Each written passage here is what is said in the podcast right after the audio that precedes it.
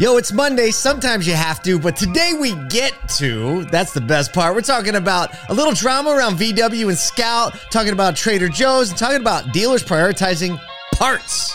I didn't run out of time today. I already intro parts. People prioritizing parts would have been a better little thing right there, but it's Monday morning, so we went with dealers. Yo. What a Monday morning. Yo, feels like first Monday in March. I don't know why that just feels good to me. Is it? Oh, I guess yesterday. Yeah, Paul, get this. You want to hear something wild? Of course I do. I'm reminiscing on the fact that I believe we talked about the last time I talked about mowing was in December. Oh. And now first weekend in March, I have mowed my lawn. And it was absolutely necessary. Like, I was midway through mowing the lawn thinking, if I wait another week, this would have been hard. It's over. I have no idea what that's like. The last time I mowed my lawn was probably October. And I'll probably get to mow it again in like May, maybe April.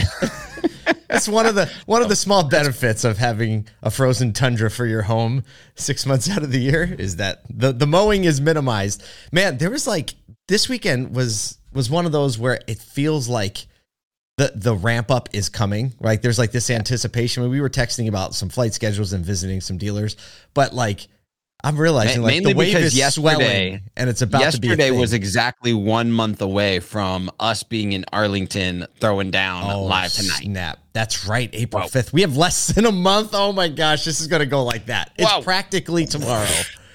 Tomorrow. Hey, we're going to be in Arlington for our Soda X world tour. We'll just call it a Soda X. But in Arlington, we're going to do our Soda Live Tonight show. We're visiting 3 dealers. We're going to tell you more about them soon.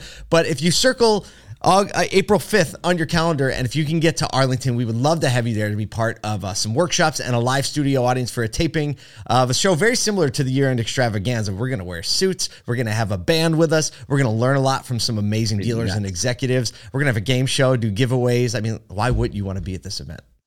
I don't know why, but let's talk about some news today. We have some things unfolding, some things, I guess we'll call it that.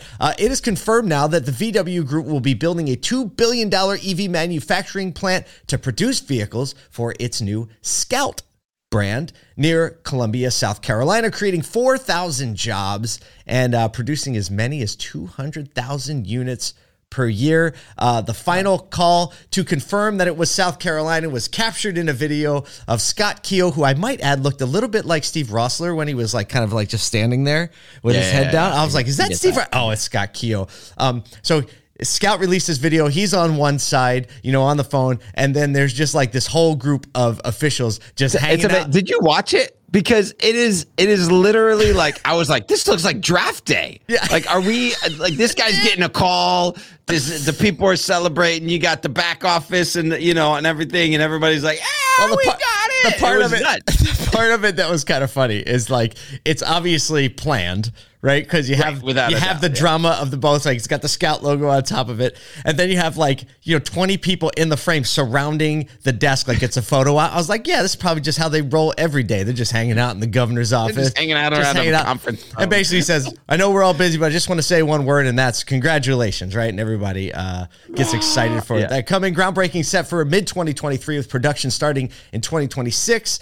From Scott Keogh, CEO Scott Keogh's post LinkedIn announcement, he said, "The 1960 the original Scout revolutionized what it meant to go places, what it means to see the world from the driver's seat. What started in 1960 comes full circle today. Scout is once again reimagining the adventures that an off-road vehicle can deliver, only this time with an electric platform." I love this last line. "Today, we are closer than ever to putting an important American icon on the road." And he's talking about like American iconic vehicles coming back. Look, everybody in this audience is asking one question. What's the question, Kyle? We didn't even talk about this, but the question. So what about the dealers, Scott? What about the dealers? There has been zero mention of whether or not the vehicles would be available through the network of Volkswagen dealers. However, you can go to the social posts and see a lot of commentary on that. I mean, there's a lot of talk that like this is a very possibility that they could leverage the VW network to have an unprecedented EV brand launch.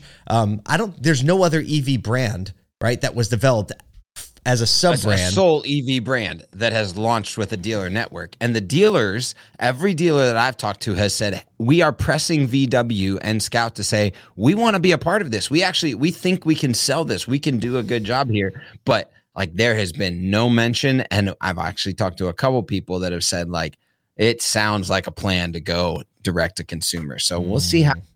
Folds. And I wonder if even like for service, you think of the advantage of having that network, even to service it or test drive it.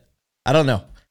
Scott Keogh, obviously very well respected amongst dealer circles, yep. Right? We're not talking about an executive coming in just to like trash the dealer network. Scott spent years and decades of his career building the dealer network and becoming a champion of it. So, and just leave it to VW to like kind of like brand play their way through it. Like they're just good at brand, period. They're good at brand. Well, speaking of a dealer network. Woo! Segway. I was wondering how that was going to come out. I was like, I can't. Boom. You did it. Can't do it. There it is. Okay. There it is. Go ahead. You can do it. You want me to do it? You got it. Go. In an effort to help parts departments move through back orders and continued shortages to keep customers on the road, Kia had introduced a D2D Express program, dealership-to-dealership parts program, that automates and incentivizes dealers to get backordered parts directly from other dealers. And 7 months later now, the program is showing huge success in the way of a fourfold return or a fourfold increase in people getting back on the road faster. Here's a quote from the Automotive News article. The program allows a dealership to look at Kia's national parts ordering system to find where a component may exist, and Kia will handle the expedited shipping cost and incentivize the dealer selling the part by giving them an additional 15% of the price. GM, Honda, Stellantis have programs similar, but the takeaway, right? This is like people working together, which is why we're excited. This is what kind of blows my mind is okay. There's four brands that are mentioned. I don't know if there are others that have done this, but does it not seem ridiculous that this hasn't been thought of before? I thought like, the moment I read the article, that was my first thought. So what you're saying is we've got this network of warehouses across the country, 4 or 5 in every single city, that are warehousing parts. And but you can only get it from the one place. Yeah. Now, granted, they did put the program in place 7 months ago, and now it's like revisiting the success of the program.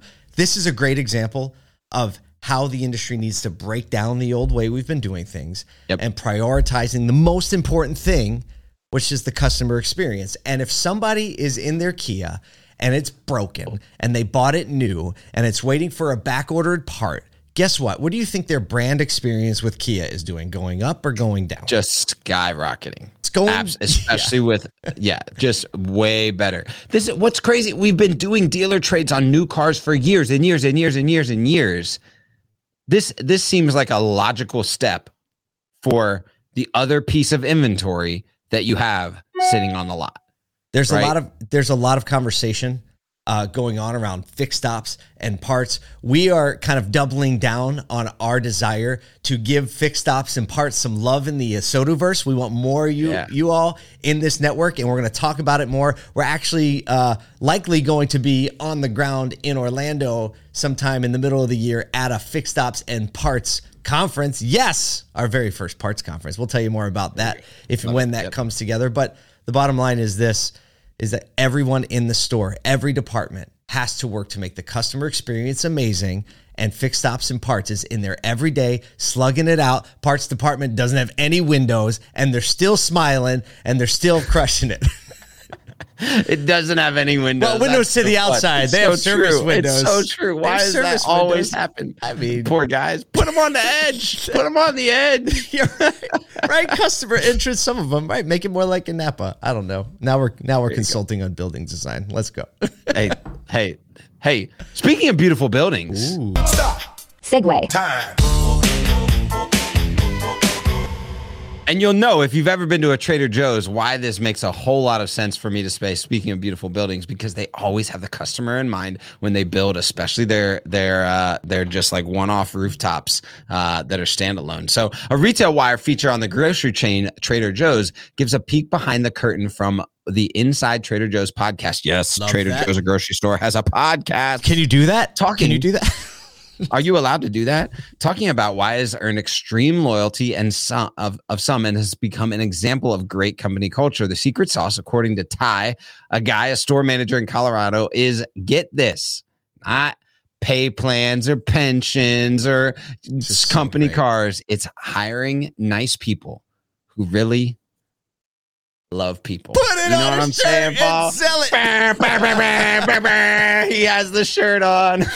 Oh man. Yes. Oh man. Oh man. It's absolutely great. You pulled out a few quotes from this because it was like every single thing just draws a straight line to the industry that we're in. No doubt. And the idea of going, hey, look, we're going to leverage people to create the great company culture instead of like trying to pack all these things in that amplify or try to make a company culture great.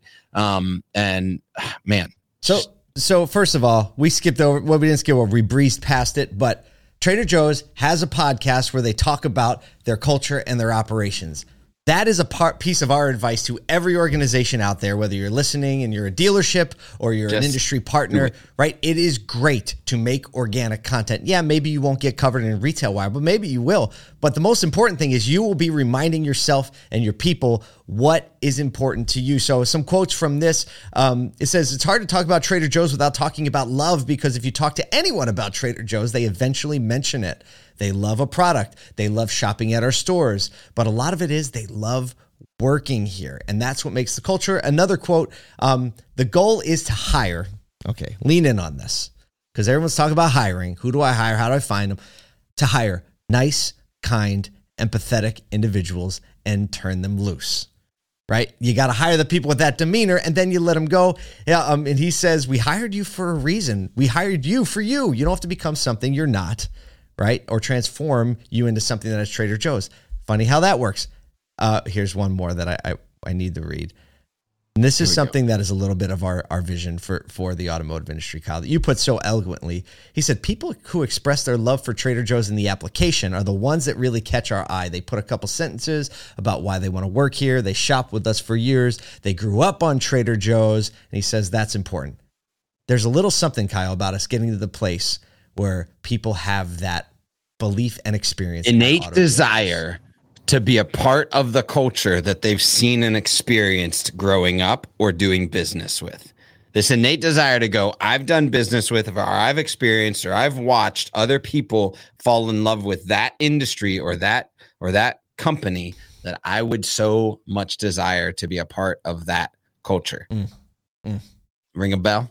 Well, you know, we see that a lot of the great operators across the country who have this culture, they get so many people that want to work there from people who have done business there, bought a car there, fixed, car there, or talked to someone else who did that. So like when you invest in your company culture or your facility or focus on customer experience, you're not just selling a car, right? You're recruiting at the same time, and you're building your culture at the same time. So this RetailWire, you can click through it. We put all the links to what we talk about in the show notes. So I like to read through the comments, and RetailWire has one of the best comment sections anywhere else because they vet the people who comment, which is a good thing. One executive commented, on the West Coast, if you want great customer-centric talent, you look for people that have worked at In-N-Out Burger or Trader Joe's. So little tip for you. If you're a dealer and you're trying to find great, empathetic, kind people, start shopping at Trader Joe's and building some relationships. There you go. Imagine if one day there was an article in RetailWire about auto, and everybody was like, if you're in the U.S. and you want great customer-centric talent, you look for people that work in car business. What if that was the case? That's on its way. Hey, that's the future we're working to. That's why you are here. That's why we're all here, is to make this industry a beacon for what it actually is an industry that loves people more than it loves cars. Go get your Monday.